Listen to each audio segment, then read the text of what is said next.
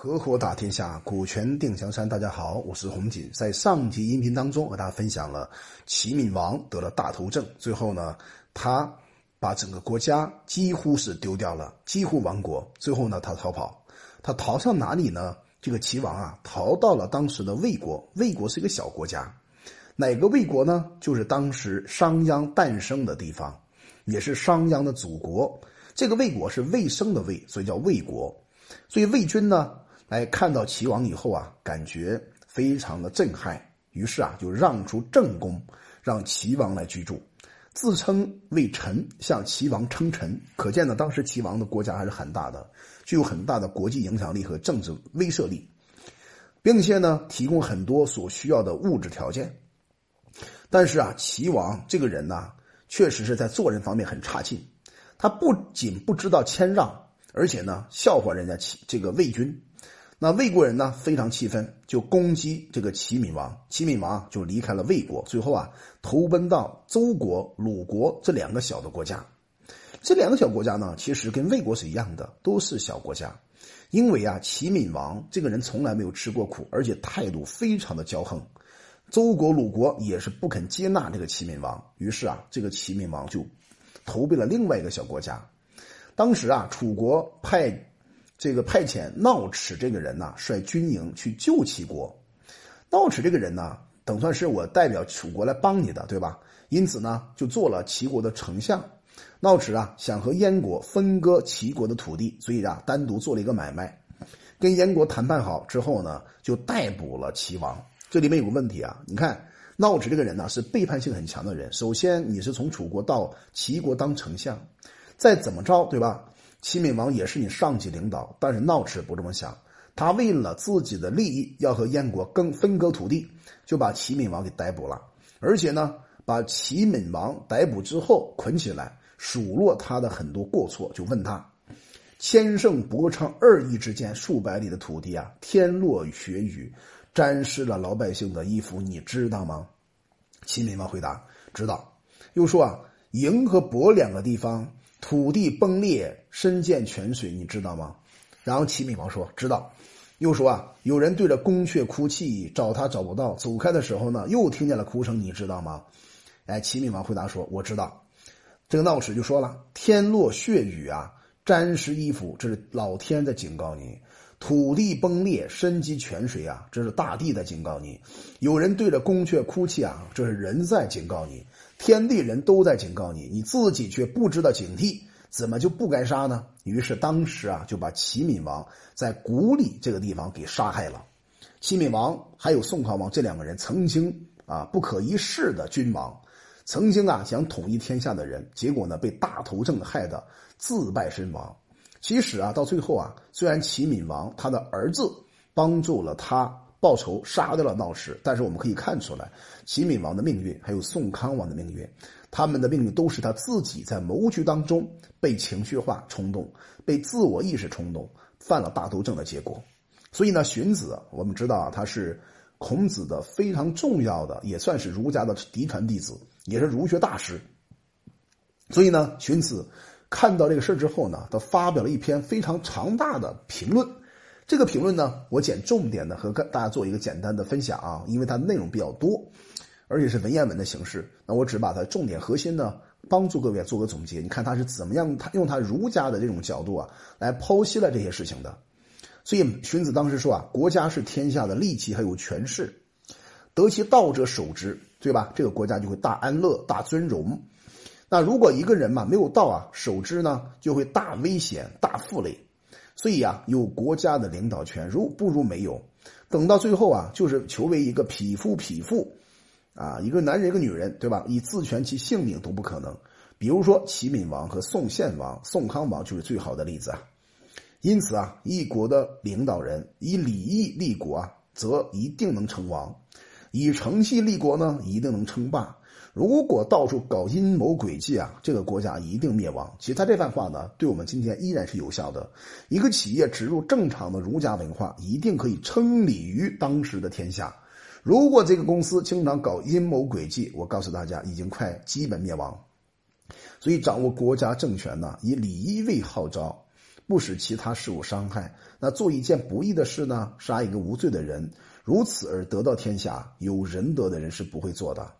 决心持国呀，把石头一般的坚固。所以一个人能够这样去治理国家，那这个国家一定是非常的强大的。那这是啊，基本上当时啊，荀子在整个剖析当中的第一段他的想法。他进一步告诉啊，这个在司马光的引用当中啊，进一步告诉我们，他说：掌握国家政权呢，以功利做号召，不从事这种伸张得意呀、欺疑信誉啊，只是唯利是图。对内啊，不惜欺诈老百姓。来谋取小恩小利，对外啊不欺啊不惜去欺诈友邦，来贪求大利；内部修整所有的国家土地，对外呢侵夺他人的土地财产。久而久之啊，老百姓没有不怀欺诈的心思的去对待他的君上，就他的领导。在上位的呢以诈心对待臣下呢，在下位的人呢以诈心对待君上，最后导致啊上下分崩离心啊，没有心思在一起了。久而久之啊，敌国啊一定会生出轻视之心，友邦呢也会起出一计之念，每天都在以权术诈谋行事呢，导致国家不免于陷于危险削弱的境界。比如说像齐闵王，像徐公，就是这势力的当中的明证啊。那他通过这样一个分析告诉我们呢，一个贤明的君主啊，应该谨慎选择，仁德的人呐，应该明辨的是。善于选择可以制服别人，不善于选择啊，就为人所制服啊。这是当时荀子在针对宋康王，包括齐闵王这个事件呢，做了一个整体的分析和剖析。他的剖析呢，高屋建瓴，非常值得我们今天去反思。所以啊，当时燕国的乐毅啊，听说纣邑的王十分贤能，命令军队啊，在纣邑周围三十里以内的地方呢，不可进入。就派了一个人去邀请这个王，结果这个人呢辞谢不去。燕国人呢说啊，如果你不来，我们就屠杀整个纣邑的人。然后这个人说啊，忠臣不侍奉二主，烈女不嫁二夫，对吧？国家破灭了，君王已死，我也不愿意苟活了。现在又想用武力来胁迫我，与其不义的苟且偷生啊，倒不如一死了国。就在树上自尽了啊，自己这个上吊了。由于用力跳动呢，折断了颈项而死啊。所以燕国军队呢就乘胜直入，齐国的整个城市啊都闻风崩溃啊。乐毅整队整个燕国的军队，禁止侵略老百姓的财物，征求呢齐国非常有贤能的人士，彰显其名，而且用礼貌呢对待这些贤能的人，又宽减当时老百姓的赋税，除暴啊安良。修明政治，而且齐国的老百姓很快就很高兴了。所以乐毅当时呢，派左军渡过胶水到胶东、东来这些地方。那前军呢，顺着泰山以东到了海边，经略琅琊一带。那右军呢，带着这个沿着黄河济水驻扎到阿卷啊这些地方来连接魏军。后军呢，依傍北海，安抚了千乘。中军呢，据守临淄，威震整个齐国的都城。所以整个的军队基本上被被乐毅所占领。又在郊外呢祭祀这个齐桓公、管仲这些人，表扬贤士的故居，而且呢赠封王储的坟墓。从这一点我们可以看出来啊，当时的乐毅虽然攻打了齐闵王，他为什么要祭祀齐桓公和管仲呢？因为他攻打的是一个无道昏君，但是对于齐桓公这种霸主来讲，他还表示很尊重他。所以齐国呢有二十几个人呢被燕国封君，赏赐彩艺，而而且呢有一百多人呢在。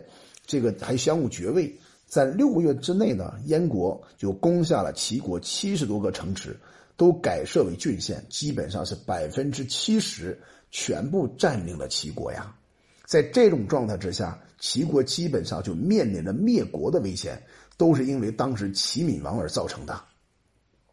那我们通过这一点可以看出来，一个人啊，一个普通的老百姓啊，可以兴师动怒。他是没有资格的，为什么呢？他最多是跟别人发发火，但是一个国家的君主，他要兴师动怒的话，就会导致整个国家或者颠覆或者灭亡。所以，一个人的修养啊，在事情面前不动怒，啊，不露声色，让自己呢处在一种平心静气的状态，这是一个非常重要的人生修炼和重要的修炼法门。好了，我们今天就分享到这里。我们在亚下集音频当中和大家分享一下，齐国虽然已被燕国占领了百分之七十的土土地，它到底有没有机会再次复国呢？这是一个值得我们探讨的问题。好了，我们今天就分享到这里。我叫洪锦，我们专注股权合伙制。有任何关于股权方面的问题呢，可以加微信四幺幺六二六二三五。